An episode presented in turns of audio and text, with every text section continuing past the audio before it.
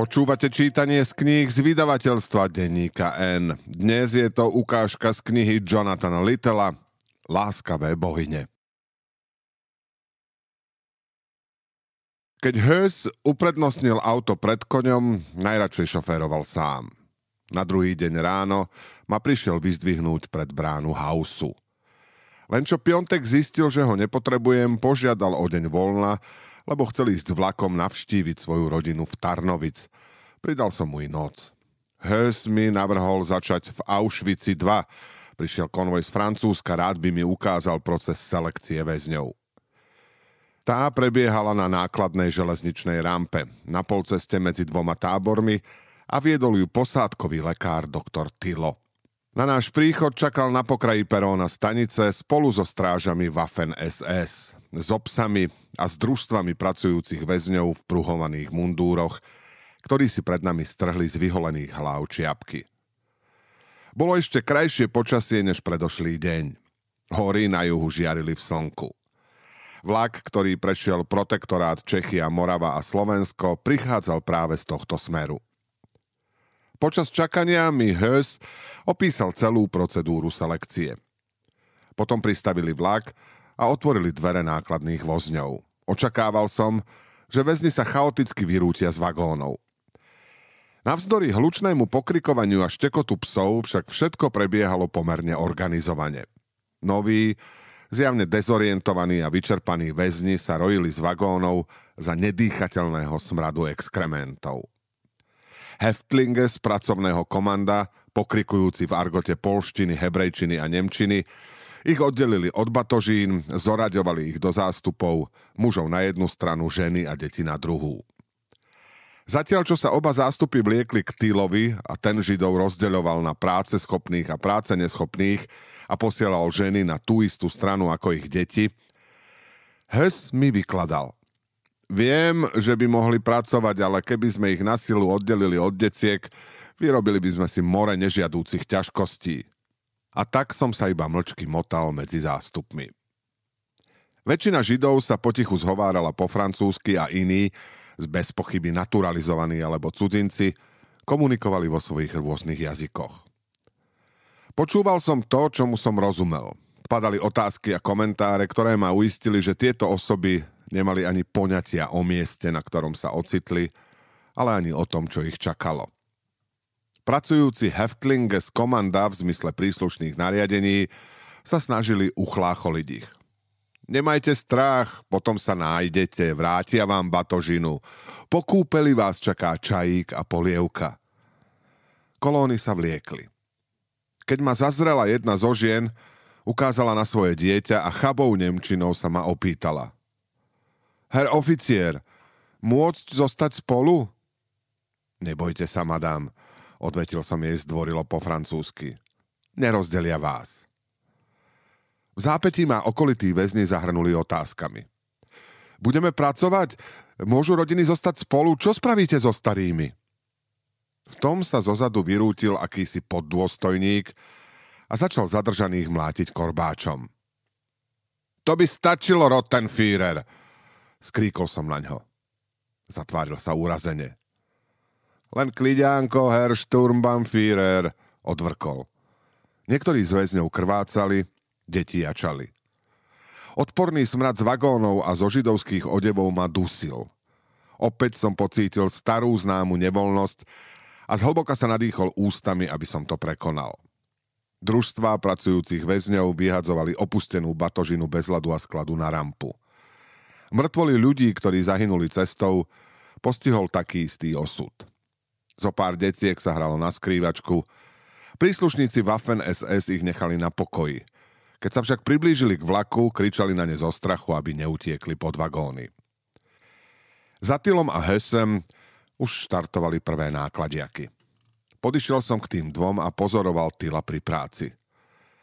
Na niektorých väzňov mu stačil letmý pohľad, iných sa niečo opýtal – Dolmetčer to preložil, niektorým sa pozrel i na zuby, ohmatal ramena, dal rozopnúť košelu.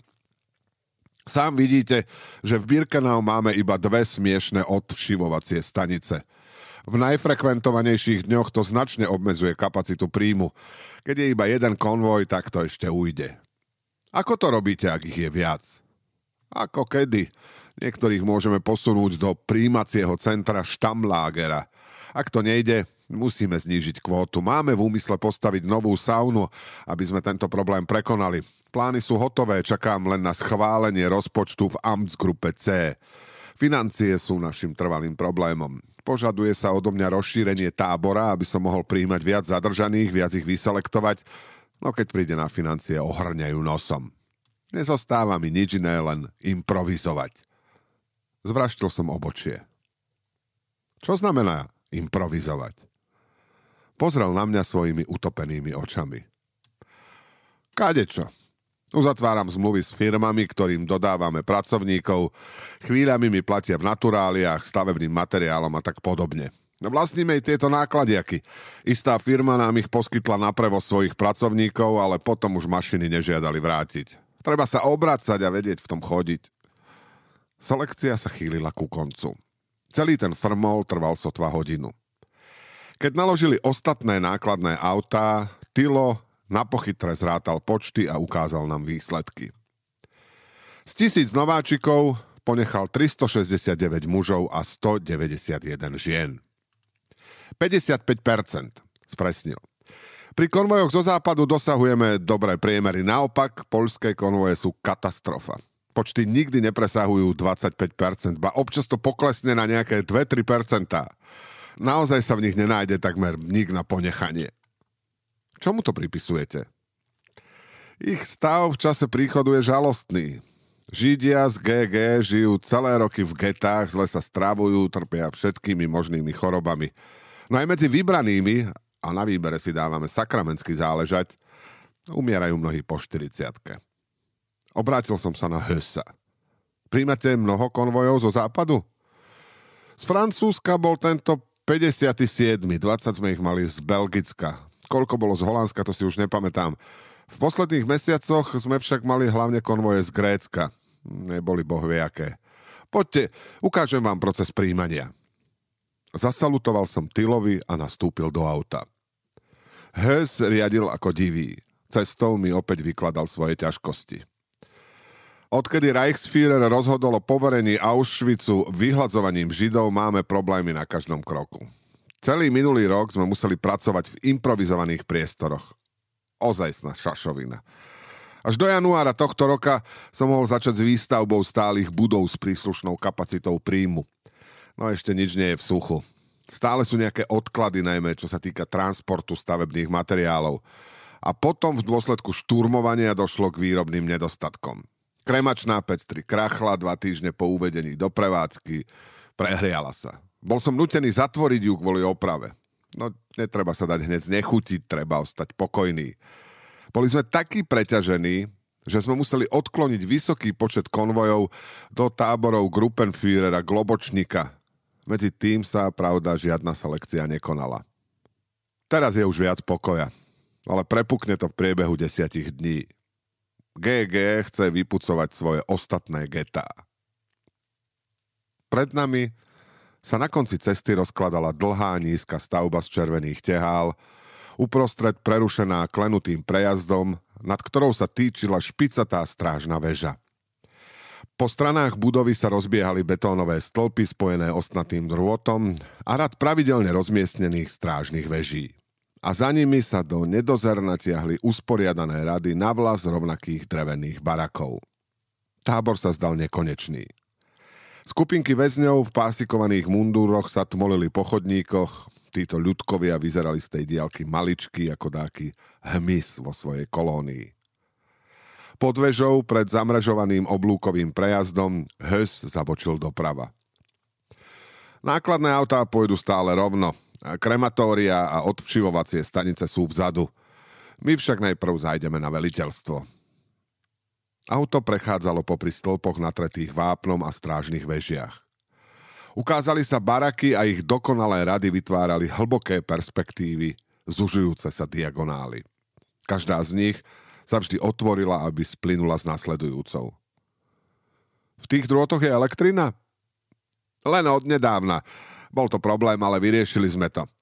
Vzadu HES staval nový sektor – Bude to Häftlingskrankenbau, obrovská nemocnica, ktorá bude slúžiť všetkým táborom v oblasti. Zastal až pri veliteľstve a ukázal rukou na rozľahlé, nezastávané pole obkolesené osnatým drôtom. Mali by ste pár minút strpenie, musím niečo povedať veliteľovi tábora. Vystúpil som z auta a vyfajčil cigaretu. Aj budovu, do ktorej vošiel Hös, postavili z červených tehál. Mala strmú strechu, v prostriedku zakončenú trojposchodovou vežou. Od budovy viedla popri novom sektore dlhá cesta, ktorá sa strácala pri brezovom hájiku, črtajúcom sa za zoskupením barakov.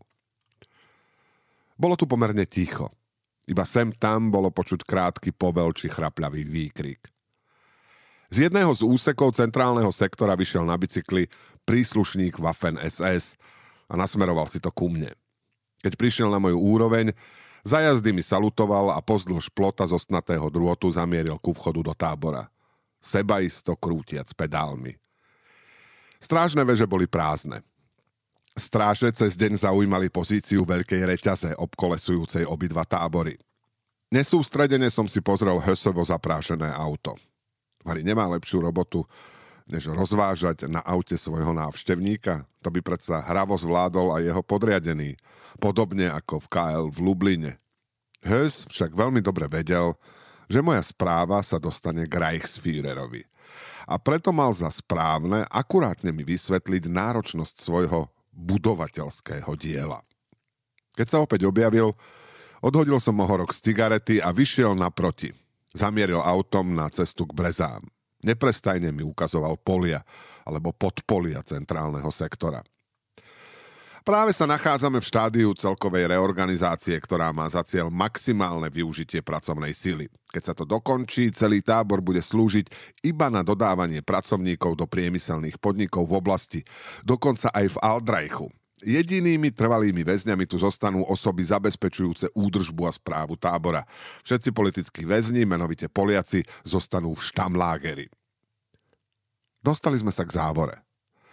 Za ňou dlhočízny živý plot pozostávajúci zo stromov a skríkov prekrýval oplotenie zosnatého drôtu a oddeloval od seba dve dlhé rovnaké budovy, každú vybavenú vysokým komínom. Hös zaparkoval pred budovou na pravej strane v riedkom borovicovom hájiku. Vpredu sa na udržiavanom trávniku pod dozorom strážcov a väzňov v pásikavých mundúroch práve dovyzliekali židovské ženy a deti. Takmer všade bolo plno starostlivo vytriedeného šatstva. Každá kopa bola označená papekom s výrazeným číslom.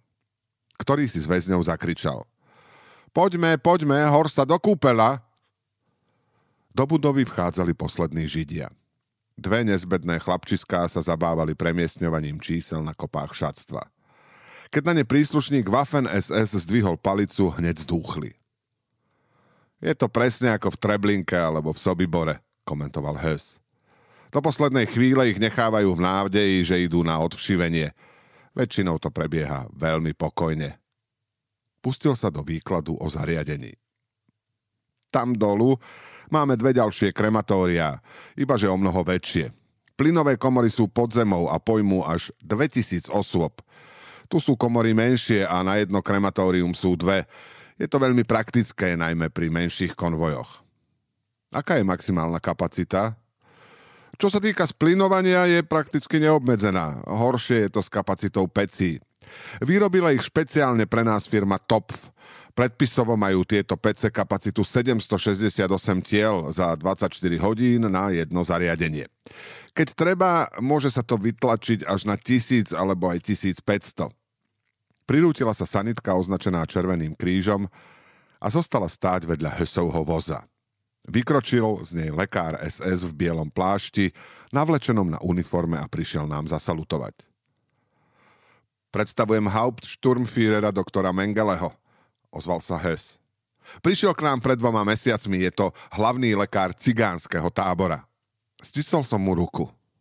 Dnes máte dohľad vy? Spýtal sa ho Hes. Mengele prikývol. Hes sa pozrel na mňa. Chcete sa podívať? Netreba, poznám to. No je to predsa oveľa výkonnejšie ako tá virtová metóda, trval na svojom Hes. Viem, vysvetlili mi to v KL Lublin. Tam vašu metódu prevzali. Vidiac, že Hös sa zamračil, spýtal som sa ho zo zdvorilosti. Ako dlho to celé trvá? Svojim ľúbezným melodickým hláskom mi odpovedal Mengele. Zonderkomando otvorí dvere po pol hodine, no treba rátať s istým časom aj na rozptýlenie plynu. V princípe smrť prichádza najmenej po desiatich minútach. Ak je vlhko, tak po 15. Keď sa s komínou krematória začalo dymiť a keď sa začal šíriť ten sladkastý odporný pach, ktorý som poznal z Belzeku, boli sme už v Kanade, kde sa pred odoslaním triedilo a skladovalo skonfiškované imanie. Hös si všimol moju roztrpčenú náladu a neodpustil si komentár. Ja som na tento puch zvyknutý od malička. Je to smrad ako zmrcha sviečok v kostole. Otec bol horlivým veriacím a často ma vodil do kostola. Chcel zo mňa mať farára, keď chýbali peniaze na sviečky. Robili sme ich zo živočíšneho tuku a páchli tak odporne, ako to páchne tu. Na príčine je ktorá si chemická zložka, už neviem, ako sa volá. Aspoň tak mi to vysvetlil náš hlavný lekár Virc. Chcelo do mňa, aby som navštívil ešte ďalšie dve krematória. Obrovské stavby, ktoré však boli v tom čase mimo prevádzky. Frauenlager, ženský tábor a stanicu na čistenie odpadových vôd postavenú po opakovaných sťažnostiach okresu na znečisťovanie vysly a podzemnej vody v okolí. Na to ma zaviedol do štamlágera, ktorý som si musel prezrieť celúčičký celý. Napokon ma zaviezol na druhý koniec mesta, aby mi zbežne predviedol tajomstvá tábora Auschwitz 3, kde vegetovali väzni pracujúci pre IG Farben. Predstavil mi Maxa Fausta, jedného z inžinierov továrne, s ktorým som sa dohodol na schôdzke v niektorý iný deň. Nebudem opisovať všetky zariadenia tábora. Sú všeobecne známe a podrobne opísané v mnohých knihách a nemám veľmi čo k tomu dodať. Keď sme sa vracali do tábora, Hess ma chcel pozvať na malú jazdu na koni. No ledva som stál na nohách a sníval som iba o kúpeli. Takže sa mi podarilo ho presvedčiť, aby ma len pekne zaviezol do môjho prechodného domova. Počúvali ste ukážku z knihy Jonathana Littela Láskavé bohyne, ktorá vyšla vo vydavateľstve denníka N. Túto a množstvo ďalších iných skvelých kníh nájdete na adrese obchod.denníken.sk.